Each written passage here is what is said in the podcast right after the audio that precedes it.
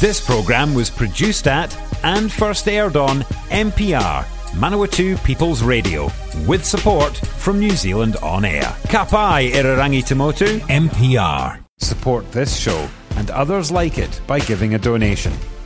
For more information, go to www.mpr.nz forward slash donate.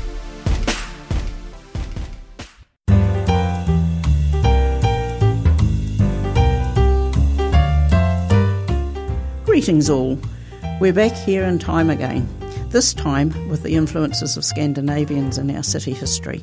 With me is Val Burr, is Secretary of the Scandinavian Club of Manawatu and also a member of Ormondville Rail Res- Preservation Group and the Manawatu Historical Society. Welcome, Val.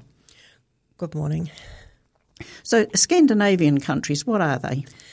They, they are Norway, Sweden, Denmark, Finland, and Iceland. But um, for Manawatu's sake, um, mostly the ones who came here were Norway, Sweden, and Denmark.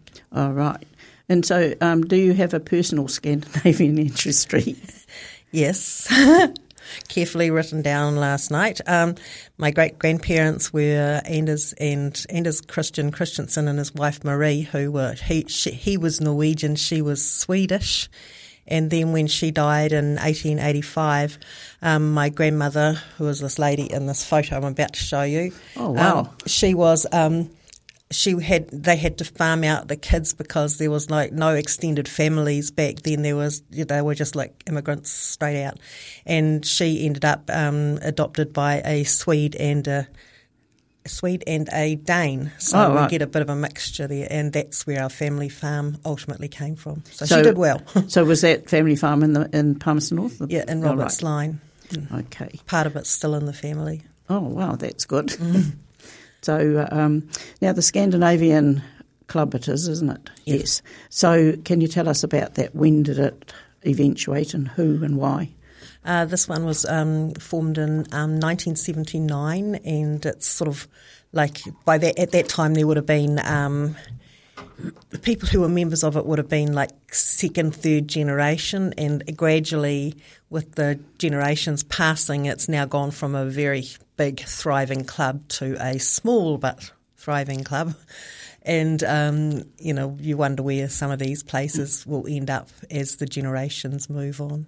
So um, the, that's not just Palmerston North as such, it's, it's a wider, because people, when they think, talk about Scandinavian people, mainly talk about Woodville and, and um, uh, Norsewood, Norsewood, that's it. That I was trying to, and Dannevirke, yes, for, for, for the Danes for Dannevirke and the Norsewood for the Norwegians, etc um, and sort of the Palmerston North seems to get a bit overlooked in that respect. Yes, we were the ones who attracted the people to come here. Our forebears were very carefully and calculatingly selected from these three countries to come to Palmerston North, which is the one that went on, as we know, to become a city. Therefore, even though it was a little swamp um, and had trees around it and basically nothing back then, it was the one with the greatest promise at that time. And so they. Um, brought brought all these people to Palmerston or Palmerston as it was then, and um, they had, were the intention was that they would write nice little letters back to their homelands, and all these other people would decide, oh yay, we want to go and live in this wonderful place called Palmerston. So we'll all go rushing down to our local ports, jump on a ship, come to New Zealand. And they were stuck in Norsewood and Morrisville and Dannevirke and Eketahuna, which in those days were a long way from anywhere. And you bear in mind that Palmerston had a railway system of sorts, a tramway, within about two or three years. It was 1873. The first tramway came through, and it took till 1891 to get um, a railway network through, including through the square, through or through the square, through the gorge, and all the rest of it. So they didn't necessarily get the best deals. No, so they sort of came under false pretenses. When you say they, um, the original ones came, how, how was it that they came? The two that came to, uh, two shiploads that came to New Zealand, to, to Palmerston, there were the um, Celaeno, which is my what my family was on, which is February 1871, and then um, in April 1871, the England arrived. So they weren't the only passengers on those ships, but the others were British and whatever. But so, they, who had recruited them, or why was it? How did it come about that they came? The government sort of sent people over to, or that was part of the Vogel scheme. It was the idea was that they would get all these people to come and live in these places that needed their infrastructure developed, and that they had no infrastructure, and they wanted to have um, somebody who they could calmly sort of like dump in the bush. And they were finding that the ones who were recruited knowing where they were going didn't actually want to go to places like Palmerston. And so you can't really blame them when it's sort of full of mosquitoes and not very pleasant and no infrastructure whatsoever. And, you know. So, so they, uh, like I said before, sort of under false pretences.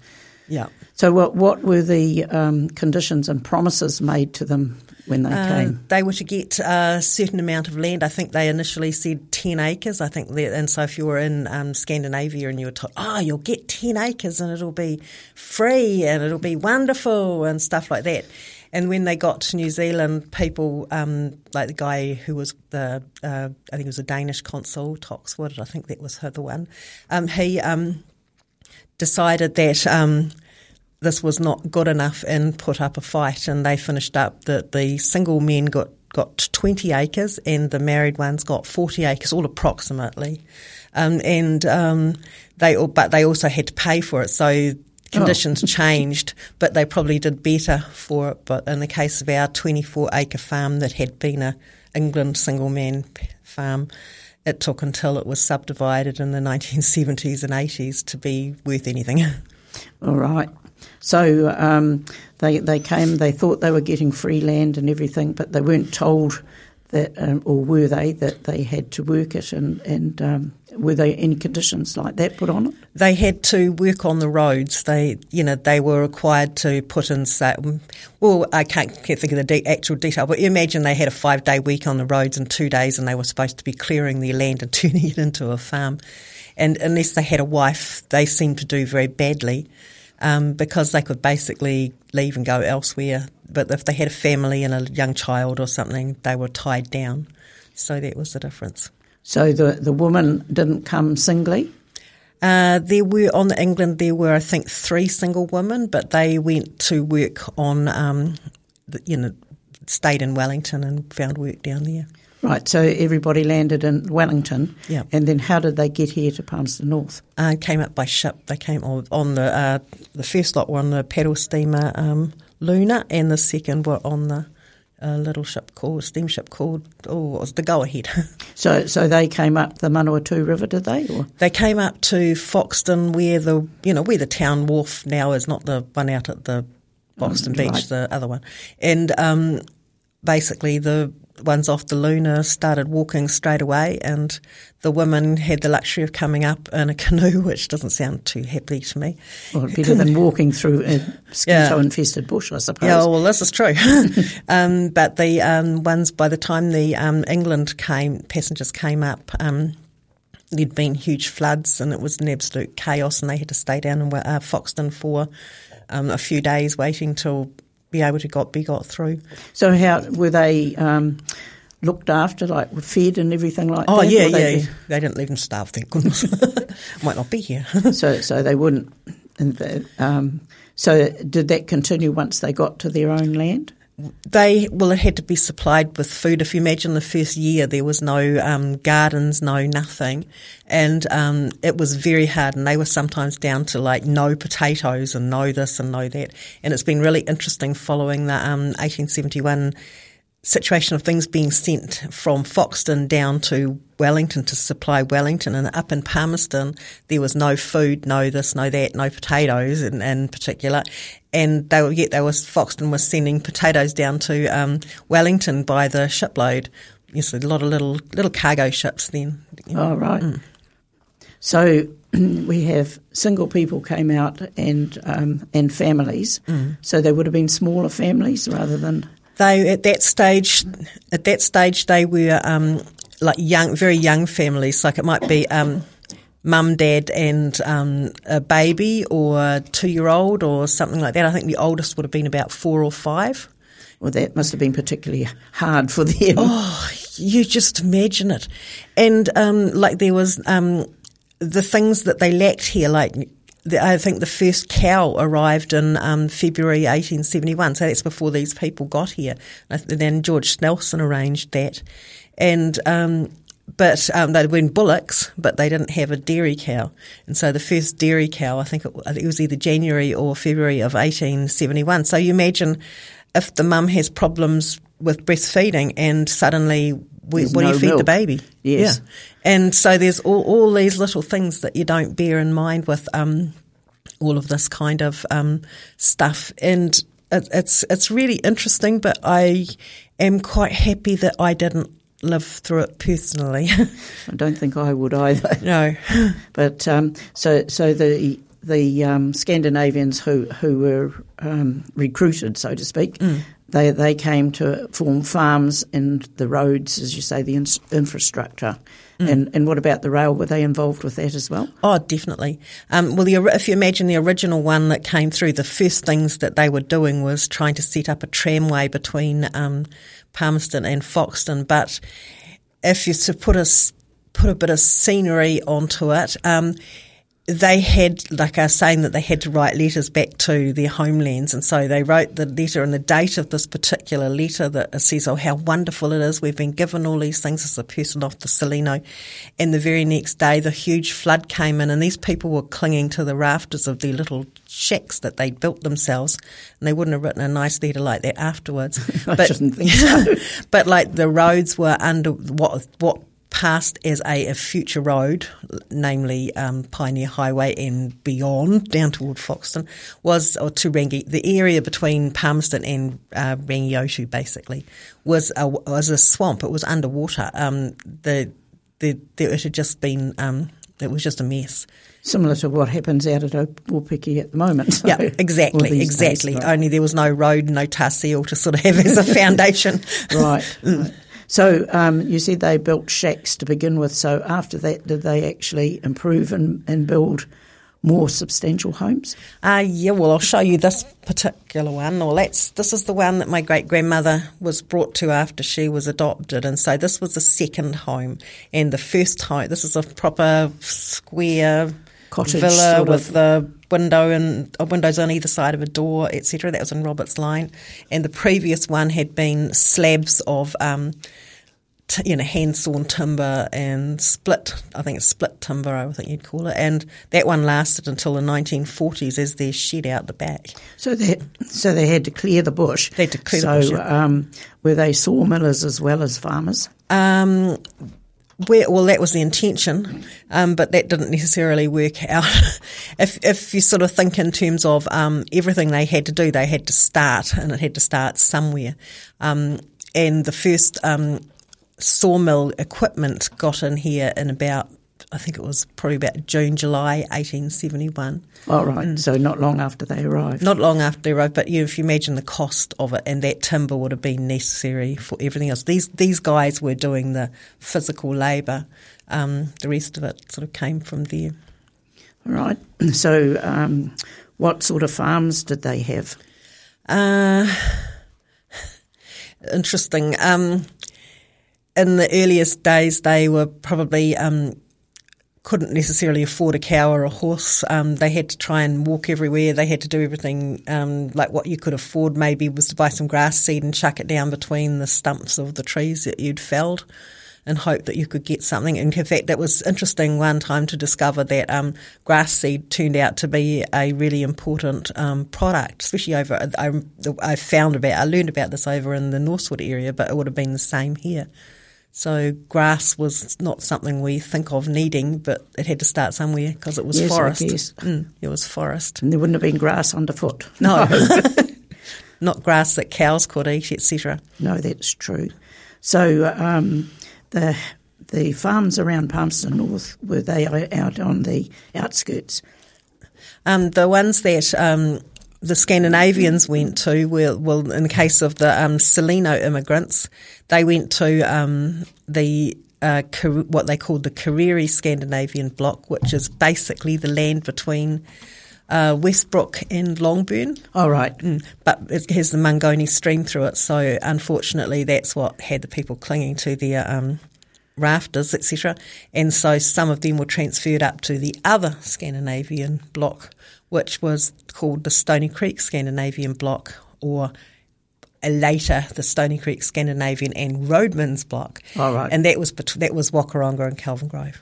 Okay, so that was a bit drier up there, presumably. Uh, except when you had a really big flood like in 1880. And I understand my great grandfather was, because um, um, the one they transferred to was down in um, uh, Napier Road. All um, right. Between James Line and um, Roberts Line. That's the one, not the adopted one, that's the original one. And um, he was a baker, and he finished up having to paddle around in his baker's van because the 1880 flooded. They'd basically woken up to find water everywhere. That's the other thing people forget that you didn't have a radio to tell you that you've got um, t- that the Tararua area has got a massive downpour happening in it, and that you're about to have masses of water come through the gorge. Oh, you're right. wake up to it. so that that was a really hard life, I can yeah, imagine. Yeah. So, um, what languages were spoken? Uh, well, obviously, the originally there's the um, home languages, whatever they were, but the men tended to learn English because they had to learn to speak to their employers and whoever they were doing things with.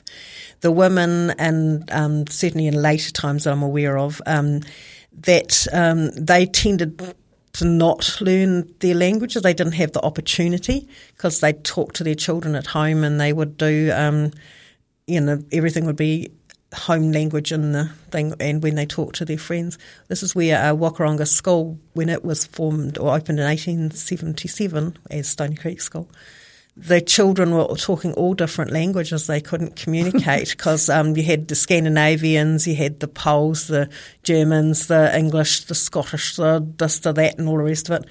And the teacher sent them all out into the playground, and the children figured out how to communicate themselves, and then she had to handle it from there. Yes, and I could imagine she would have had a large number. Yes. right. So, um, are there any notable Scandinavian settlers? Uh, in Palmerston North? We all think we are notable. um, I think that, well, as well as the ones that were the Celaeno, the Celaeno ones who, you know, did their things and the England ones who did bits, we've got um, people like um, Anders Hans Eiley, who this pretty picture here of a old bridge. This is the first Fitzherbert Bridge. Oh, right. So he um, built that and he had um, other employees who were from the same origins, different, not necessarily the same ships, but same origins. He was, um, there's a street named after him. He is probably one of the most prominent in terms of uh, workers like that. And, and it, what it turns out is that these people had been working on the railway systems in um, Norway, him in particular, and some of the others in you know, lesser extent. And um, when that, there that New Zealand wanting people here had coincided with the completion of that. So oh, right. I, I, hadn't realised that till recently. And so that's why these people came out here, but they had the skills needed by, um, you know, by the New Zealand government, etc., um, to build tramways, which is what he was involved with prior to this. So did um, they come as, excuse me, um, employment uh, from the, the government? Uh, well, they came as ordinary settlers with um, on the Celaeno. He later apparently said he should have stuck with farming because the ones who took up farming did better than what he did. Oh, right. But then you've got, of course, you've got prior to that, you've got the Monrads and um, the various work that they did, um, and then there's a number of um, early ones who we still know the names of, Callison, Voss, etc which were from the um, leftovers from the um, Monrad shipping out of people. But theirs is just a fairly small one, but they were out at Karere and they. So Monrad brought out a whole lot of people? No. Um, maybe half a dozen young guys who um, then relatives of theirs maybe came out and they, you know, settled and, but they would, you know, they like um, Ludolph West, LG West as he's better known, um, the architect, he was one of those. And so, you know, they moved on in here and they did really well, you know. Um, you know, and you know they helped form the town. They, you know, included prominent people and stuff like that. Monrad, of course, had gone back to um, Denmark, but he sort of put in a spoke for everything. And um, so there's lots of those, and there's other ones have come through the system in different ways and done different things. The the um, ones who uh, uh, Nannestad Richter Jensen, who did the um, sawmill Richter Nannestad and Co. They they became the um, main employer in the town, and you see when you're sort of studying this kind of stuff, you see a com- competition between the Norwegians of Richter Nannestad and Co. and Caccia Birch House and so on, and the ones associated with the Monrads or the Monrad family in general. And there's a competition somehow in there, and it, um, the Monrads with the religious side of it, Lutheran, etc., seem to um, go for the mind. You know, they talk uh, influence people by the mind, you know, yeah. and the other ones, they paid their wages. Oh, right. so who do you take notice of? so it's been, it's, it's quite, some of it is really fascinating. It sounds like it. So, what sort of sources would we find information um, if we were looking for it? Uh, well, I suppose we've got um, the various books the clubs put out, or the first of the ones was put out by the um, Hawke's Bay, or former Hawke's Bay Scandinavian Club, which in, in 1989, which is called Links with the Past, and that's got a really good, as well as the family stories, it's got a really good um, uh, list in there of the ships that came out and bringing Scandinavians and where the people went and all the rest. It's, it's quite sad that Palmerston got two and all the rest went everywhere else. But people sort of don't actually realise that they also were sent down South Island and all over the place as well. Then we, the following year, we put out this one called Early Manawatu Scandinavians, which um, these two books are similar. That um, just like little family things. And then we decided we um, needed to have an overview because it was getting a bit um, odd. and so that's what this one, Mosquitoes and, uh, Mosquitoes and Sawdust, A History of Scandinavians in Early Palmerston North and Surrounding Districts. It got bigger. The title got bigger when Palmerston North City Council gave us money and so we thought we'd better put Palmerston North on it. and, um, you know, so there are a number of them now um, that are, you know, around the different um, you know, include information on it. it. For me, it started when I did my um, was my first my first um, paper at Massey, and I had decided I wanted to do Palmerston North Scandinavian. These people, right? And there was no information, and I did a complete dud essay. It was absolutely useless.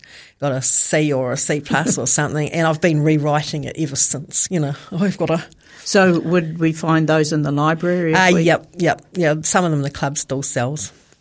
All right. Oh, and there's that Whakarongo one. Which is so, is there much um, from oral histories that you know of? Uh, probably I have, unless it's printed, I probably haven't followed it through, which is probably remiss of me because I haven't got round to it. But I've been overwhelmed. Oh, Papers Past. That's that's probably oh, right. that's the yes. other one. Never ever forget Papers Past. It's brilliant. So that's a website. that is um, all of uh, New Zealand's newspapers that are currently online back to I think it starts about 1840, but it gets better as it goes through. Up to 18, 1961 is the, oh, currently right. the most recent. And diaries? Uh, I haven't seen too much on diaries. Maybe but I guess they were so busy they didn't have time to yeah, write. Plus, they wouldn't is, have had the paper or anything to write it on. Yeah, this this is the thing. This this is it's the resources available to people. Um, uh, Louisa Snelson's collection of things. Um, her scrapbook of information often has things in there that um, have been forgotten and stuff like that. Well, I guess so. Yes, if mm. if it's not kept alive, it's sort mm. of. Oh yeah, yeah.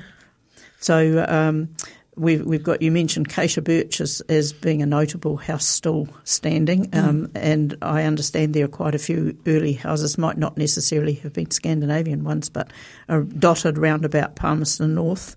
Um, that some that come under the Historical Society, um, whatever they call it, preservation, mm. that you're not allowed to do anything with or whatever. but, uh, um, right, so uh, have you got anything else that you'd like to mention? Um, I suppose I could say what about my little project that I've been working on all year.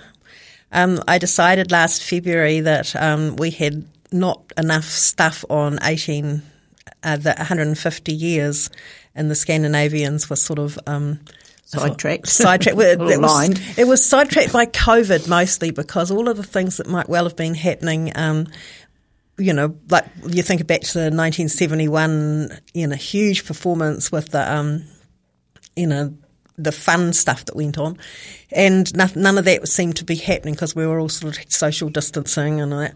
Anyway, so I got brassed off this particular day, and I thought, oh, stuff! I'm going to um, write, you know, 150 years ago this happened, etc. And so I started off this little thing that was going to last two or three weeks, um, and that was. Um, on what happened, what was happening in Palmerston North 150 years ago today, to like today, as in right now. Right. um, and um, so this thing, uh, for its like two or three weeks went on and thought, oh, there's still some good information. I know some more stuff. And there's stuff in the paper. There's papers past has got this really good blah, blah, blah. And um, it's now at, uh, I think, about 123 posts and oh, so where, where are you posting that? It's it starts off on the Scandinavian Club's Facebook page, and um, uh, which is Manawatu Scandinavian Club Inc. I think it's the title on Facebook, and then passes over to several others, including the um, Old Palmerston North Facebook page. And lots of people seem to see it, so that's good. But um, the frustrating thought is that it will um, once something's on Facebook, it just disappears off and it goes back into cyberspace. So oh, right. we're going to put it, we're going to print it. And so it's more at the stage now, when do we make the end of the year? And right, yes. So when, when um, where will that be available? Uh, once it's printed, um, it'll be just a, something like these things, something like these books. Oh, right. your, your books yeah. Yeah, so it won't won't be um, hugely elaborate. It'll be. Um, and people can buy these? Oh, we hope so. it's not printed yet. It's not finished. we haven't got to the end of our year yet. When so, is the end of our year going to happen?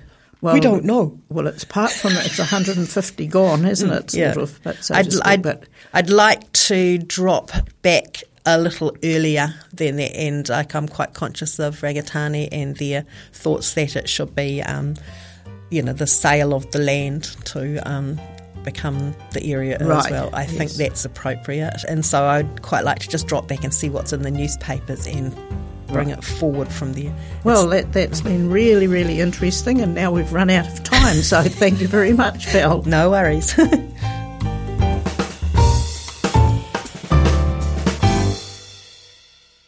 if you're a fan of MPR, listening to our podcasts and live stream has never been easier. Just search for accessmedia.nz on the App Store or Google Play and download the app with the kiwi fruit logo. Once you've got it, pick Manawatu People's Radio from the list of stations and go find your new favourite show.